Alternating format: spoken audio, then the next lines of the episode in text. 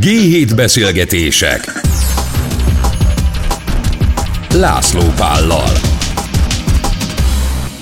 Tehát ez itt a G7 Podcast, én László Pál vagyok, és itt van velünk Simon Anita, az Alteo hulladék gazdálkodási üzletágának, az EcoFirst-nek az ügyvezetője. Tegeződni fogunk, úgyhogy köszöntelek.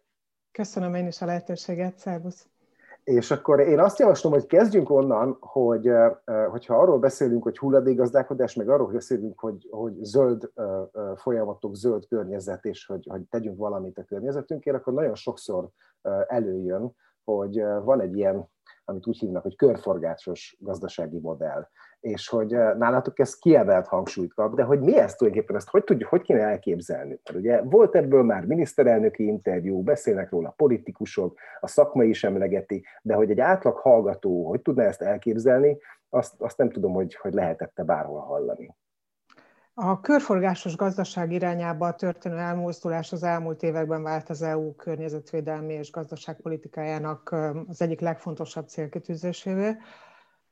A lineáris modellben, amely, amely szerint ma még a legtöbb gazdasági folyamat működik, a természeti erőforrásokból, elsődleges nyersanyagokból állítják elő a termékeket, a, amelyek a használatot követően hulladékká válnak, és a bennük lévő anyag és energia örökre elveszik, nem megújuló, tehát nem tudjuk tovább használni.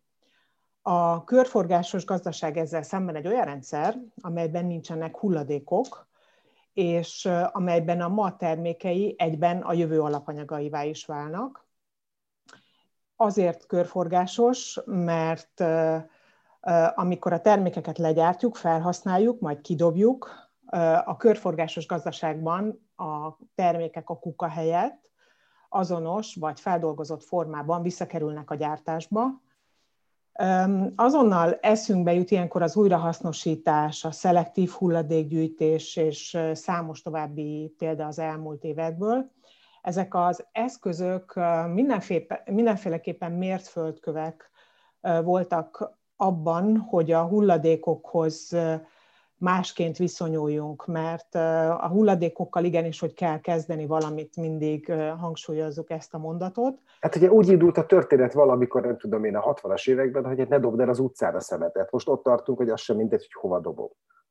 Hát egyáltalán nem, nem mindegy, valóban, és ez egyre inkább nagyon fontos, hogy, hogy valamilyen irányba fel tudjuk használni ezeket az alapanyagokat, milyen, milyen módon lehet a hulladék hierarchiához viszonyulnunk, mert hogy a hulladékokat gyakorlatilag hulladék hierarchia szerint csoportosítjuk. És Ez mit jelent?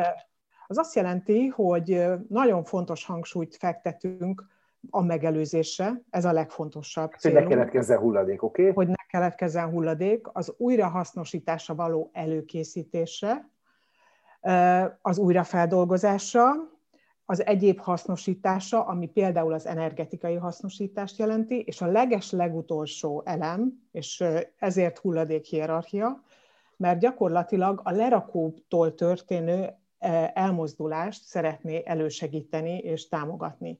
Azt nem cél eldönteni, hogy ez a körforgásos gazdaság, ez most egy trend, vagy utópia, vagy egy új gazdasági paradigma, de a, mm, a körforgásos gazdaság gondolata az gyakorlatilag a hulladék csökkentés és a hatékonyabb erőforrás felhasználás egyik eszköze, és egyre nagyobb teret tud nyerni globálisan, és hazánkban is egyre inkább e szerint működünk. És... Na, ezt akartam megkérdezni, ha már szóba hozott, hogy, hogy a magyar gazdaság mennyire van erre felkészülve? Mert ezt én értem, hogy mondjuk a, a skandináv országokban ez minden bizonyos sokkal flottabbul működik, de azért itt egy kicsit a Balkán felé húzva, mennyire vagyunk mi felkészülve erre? Nem csak az állampolgárok, hanem alapvetően a cégek hogy így gondoljanak a hulladékra, hogy ebből még kell valamit csinálnunk, ezt nem lehet elengedni.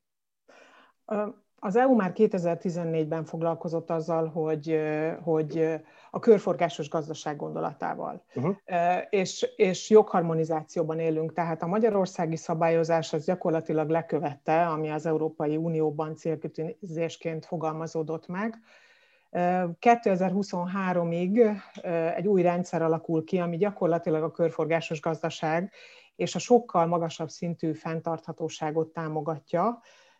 Magyarországon ebben szerintem jó irányok vannak, és az új hulladékgazdálkodási törvény nagyon sok olyan elemet fogalmaz meg, ami, ami ebben a, ami, tá, amiben támogatja a körforgásos gazdaságot. Tehát a, gyakorlatilag a visszaváltás rendszerét támogatja, a sokkal magasabb szintű szelektálást, az újrahasznosítást. Azért azt hozzá kell tenni, hogy éves szinten átlagosan közel 560 kg szemetet hagyunk magunk mögött. Per fő. Per fő, így hmm. van. Ebben nincs, nincs egyszerű dolgunk, mert a médiában, a munkahelyünkön már nagyon régóta hallunk arról, hogy mi az a fenntarthatóság, mi a, mi a mi egyéni felelősségvállalásunk, vagy mi a vállalati felelősségvállalás ebben, és én azt gondolom, hogy, hogy a, nincs ma már Magyarországon olyan cég, aki, aki ne tűzne valamilyen formában az ászlajára egy olyan irányt, ami ebben, ebben támogatja a működését, akár a, az irodai szelektív hulladékgyűjtéssel, akár azzal, hogy valamilyen adományokat, hogyha olyan gyártási kapacitásokkal rendelkezik, akkor adományok formájában, akár mm, gyártás lejárati idő előtt, hogyha ez élelmiszeripar, akkor lejárati idő előtt ö, olyan rászorulók ö, támogatásában vesz részt, akik, ö, akik ezeket az anyagokat még nagyon jól, kiválóan tudják alkalmazni. Tehát én az elmúlt években nem csak trendet, de egy, egy szemléletváltást is látok abban, hogy, hogy a hulladékokkal hogyan bánunk, és, és gyakorlatilag az utca embere is egyre inkább tudatosabban próbálja megkeresni azokat a lehetőségeket, azokat a helyeket, ahova a háztartásból kikerülő hulladékokat el tudja helyezni. Az látszik, a statisztikák azt mutatják, hogy azok a hulladékok, ami kikerül a háztartásokba, tehát bocsánat, másként fogalmazva, amit megvásárolunk, annak egy harmada, gyakorlatilag egy harmada hulladék. Igen. Oh, azért ez elég döbbenetes szám. Ez egy döbbenetes szám, és uh, itt, itt uh, azt fontos, hogy, uh, hogy hogy minden esetben és mindenre kiterjedően százszázalékban hulladékmentes tud-e lenni a jövő, és a milyen közeli vagy távoli jövő, az egy, az egy óriási kérdés körforgásos-e például, hogyha egy svájci órát veszünk, amit aztán... Ezt akartam, azonok... ezt, ezt akartam kérdezni, a svájci órát, mert mondjuk az tőlem távol áll, de mondjuk érted, ha van nekem egy mosógépem, akkor azt hogyan képzelem el, vagy bármilyen technikai eszközöm, hogy ennek a felhasználás, az újrahasznosítását hogyan képzelem el, mert azt értem, hogyha megiszom az üdítőt, és azt szelektíven gyűjtöm, akkor azt újra föl lehet használni, és lehet belőle megint üdítős palackot gyártani. De mit fogsz tudni csinálni, nem tudom én, a mosógép apró hia alkatrészeivel? Igen. Um azt, az, azt ki kell jelenteni, hogy, a, hogy ennek a jelenségnek, amit, amit most ö, ö, felvetsz, ennek a hátterében azért nagyon sok minden van, és három, egy, egy kutatás mm, alapján három olyan mozgató rugója van itt a körforgásos gazdaságnak, ami, amit fontos megemlíteni. Az egyik az átalakuló fogyasztói igények, a szűkös erőforrások és a technológiai áttörések térnyerése. Tehát olyan dinamikusan változik a technológia, hogy gyakorlatilag tudunk arra fókuszálni, hogy például fenntartható dizájnt hozzunk létre. Hogy Ez már, konkrétan? Hát, hogy például már a termék tervezése, az alapanyagok funkcióinak a kiválasztása során végig gondoljuk azt, hogy a, tej, hogy a termék teljes életciklusát hogyan képzeljük el uh-huh. és annak a környezeti lábnyomát hogyan tudjuk minimalizálni. Ennek az egyik része az, és itt visszatérve a kérdésedre, hogy például időtálló termékeket tervezünk, amelyek például évekig, akár hosszabb, évek, hosszabb és több éven keresztül használható, és amiatt, mert magas alapanyagminőséget állítunk elő, tehát jó minőségű alapanyagokból dolgozunk, akár moduláris elemekből épülhet fel, például az, hogy az egyes alkatrészek a meghibásodás esetén könnyen cserélhetők, és olyan fenntartható alapanyagokat használnak benne, amelyek, amelyek szintén, itt nem tudok másként fogalmazni, csak azt, hogy nagyon időtállók, és így a vásárlók tíz év alatt nem tíz, hanem csak egy terméket vesznek. És itt igen, ez de, ez, de ez ellentmond, tökéletesen ellentmond annak, amire a mai kapitalizmus épül. Vagyis a fejlődjünk, fejlődjünk, termeljünk minél többet, minél többet elvnek. Tehát, hogy az a kérdésem, hogy ezt hogyan lehet összeszinkronizálni azzal, hogy azért a tőke mégiscsak szeretne keresni.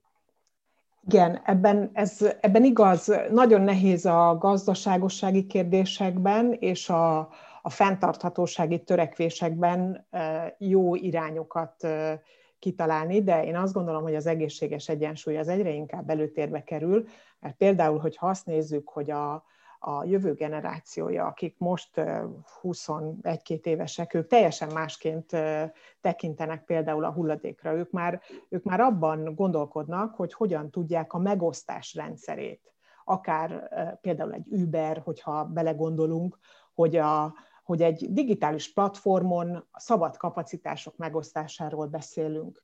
És hogyha ez a sharing economy is egy gazdaságossági forma, akkor, akkor igenis, hogy a fenntarthatóság is más irányokat tud venni.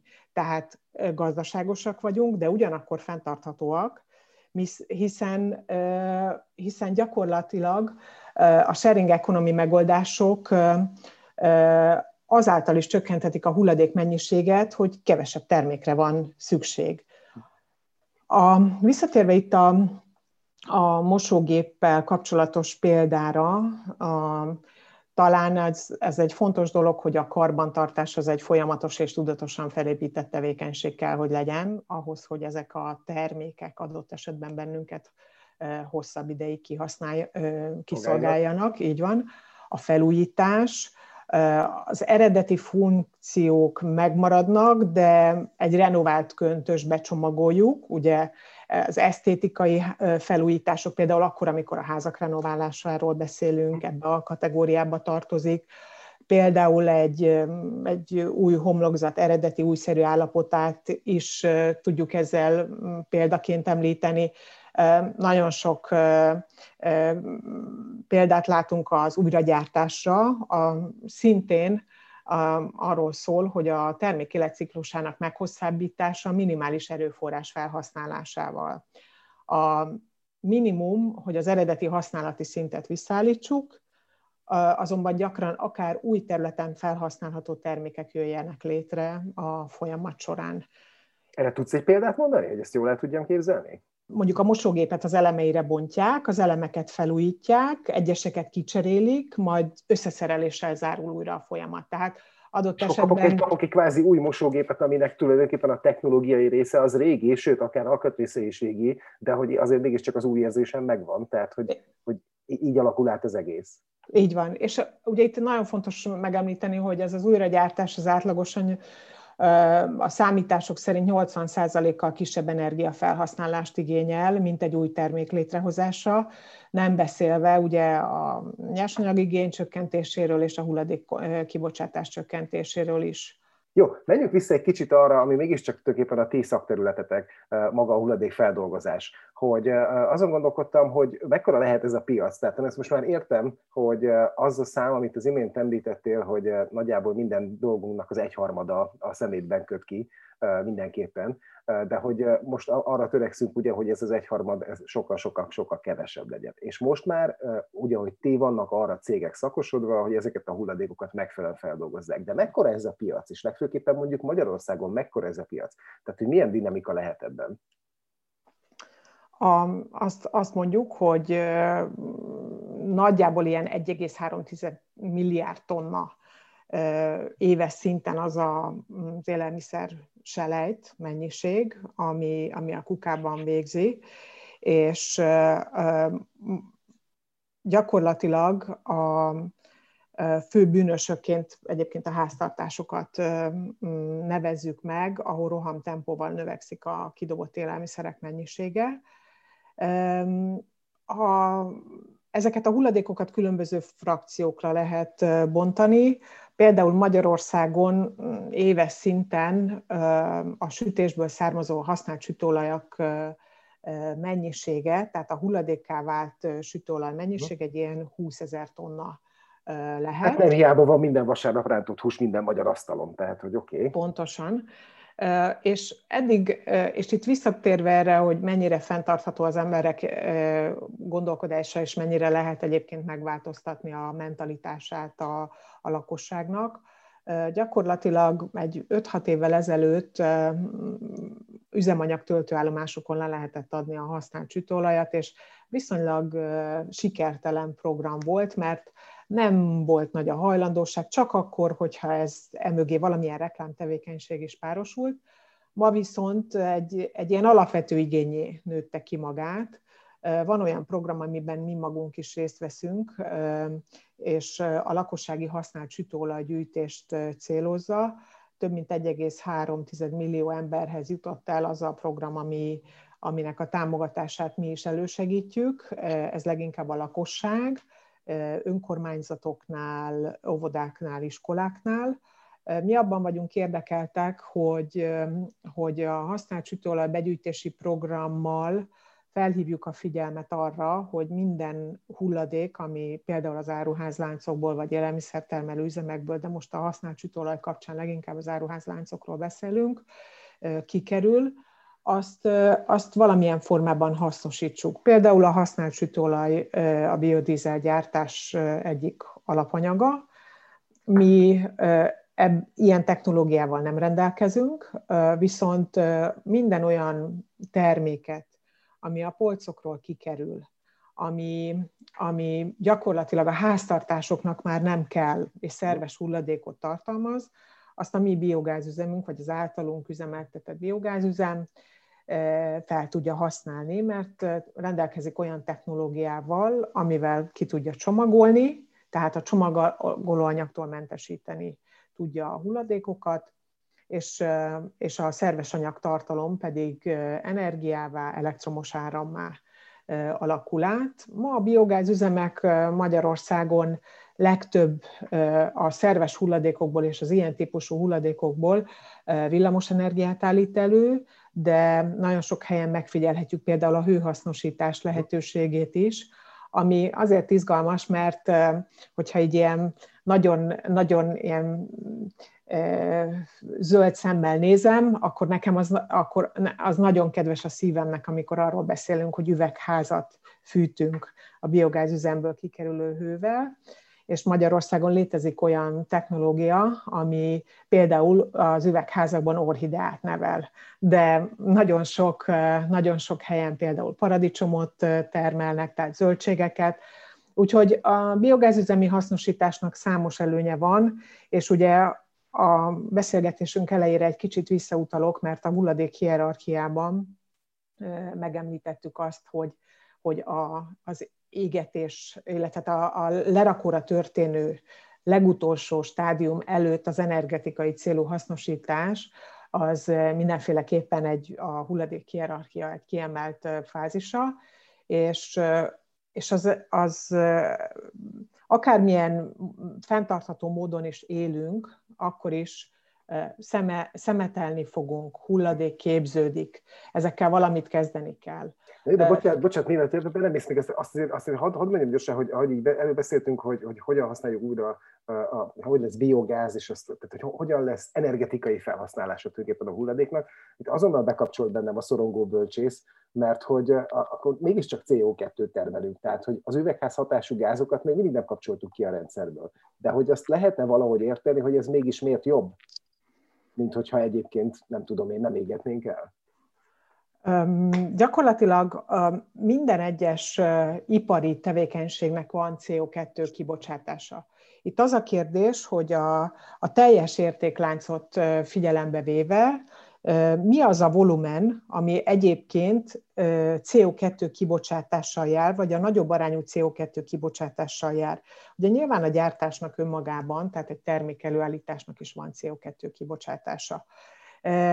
Azzal, hogy elmegyünk a, az áruházláncokba, az, annak is van CO2 kibocsátása. Viszont ahhoz, hogy nagy energiaigényű technológiákat üzemeltessünk, és mondjuk a, a hulladékok zömét ilyen célra továbbítsunk és áramoltassunk, ahelyett, hogy adott esetben a körforgásos gazdaság elvei mentén a korábban említett megoldásokat alkalmaznánk. Például, hogyha az élelmiszer hulladékról beszélünk, akkor vannak megoldások, amik arra utalnak, hogy, hogy lehetőséget adnak arra, hogy például a, a citromból, aminek nem szép a héja, abból valami olyan, olyan terméket készítsünk, ami a, amit a kozmetikai uh-huh. ipar tud használni. A zöldségeket, hogyha tudjuk, akkor a, a, az állatkertek részére még nem hulladék, de még az állatok tudnák, tudják használni. Állatkertekben felhasználható, nyilván engedélyek mentén. Azok a termékek, sok angliai vállalkozás üzemel már úgy, aminek a lejárat közeli állapotában ez még értékesíthető. Nyugat-Európában nagyon sok ilyen üzlettel találkozunk, ahol nagyon olcsó, nagyon kedvező áron lejárat közeli termékeket árusítanak. Vagy akár azokat a zöldségeket, gyümölcsöket, amik így megütődtek, azokat is felhasználják, dzsúszokat állítanak elő például a gyümölcsökből. És hogyha ezeket a, ezeket a lépéseket végig gondoljuk, hogy a magas CO2 kibocsátású technológiáktól hol, milyen irányba tudjuk eltéríteni ezeket a hulladékokat, akkor gyakorlatilag az a válasz, hogy a, a nap végén egy sokkal alacsonyabb CO2 kibocsátású, fenntarthatóbb működési mechanizmus alakul ki, a gyártástól gyakorlatilag a hulladék hasznosításig. És szerintem ez a fontos ezt megértenünk, hogy ebben minden egyes szereplőnek feladata van, mert gyakorlatilag az erőforrásaink végesek. Nagyon sok olyan statisztika van arra, hogy 2050-re milyen mennyiségben fogunk hulladékot termelni, jóval többet, mennyi energiára van szükségünk, és az a helyzet, hogy hasznosítási kapacitásokat nyilván tudunk építeni, új technológiai megoldásokat lehet alkalmazni, de azt gondolom, hogy minél inkább törekedni kell, és nem véletlenül van az EU-nak egy ilyen törekvése, és minden egyes tagállamnak, abban, hogy, hogy a ciklikusságot fenntartsuk, és gyakorlatilag ne, ne sajátítsuk ki azt, amit a, a földből kinyerhetünk, és ne, ne legyen ez a körforgás az emberiség kárára. Egy személyes kérdésem van, hogy szerinted mennyire vagyunk elkésve ezzel a történettel? Vagyis, hogy most nagyon sokat beszélünk erről a zöld fordulatról, tényleg van egy csomó jelentős eredmény, egy csomó mindenben megváltoztatjuk a szokásainkat, sőt, tulajdonképpen a, a termelés is kezd átalakulni teljesen, lásd akár a hulladékgazdálkodás, amivel ti foglalkoztok, de hogy ez mennyire van időben? Mert hogyha megnézem a, a klímacélokat, amiket ugye a, a Párizsi Egyezmény kitűzött, hát mit mondjak, mondjuk úgy, hogy ez a hajó mintha elment volna. Nekem legalábbis külső szemlélőként, újságolvasóként úgy tűnik. Tehát, hogy a te személyes élményed mi? Mennyire vagyunk időben, és hogy meddig kell iszonyúan kepesztenünk, hogy helyrehozzuk azt, amit ideig eltoltunk? Itt szintén csak azokra a számokkal, hogyha belegondolsz, hogy, hogy miket lehet statisztikákban olvasni, hogy például a egyetemi kutatások alapján azt mondjuk, hogy a jelenlegi nyersanyag típusok 20%-a, a következő 50, közel 35%-a pedig 100 éven belül ki fog fogyni, miközben legnagyobb részüket nem használjuk fel. 2030-ra, tehát nem menjünk 100 év. 9 év. Így van, így van. 2030-ban ugye jóval több energiára és élelmiszerre és vízre van szükségünk, és ehhez képest azt, azt prognosztizálják, hogy a kőolaj készleteink 50 évig képesek kiszolgálni a gazdaság igényeit a várható növekedés mellett.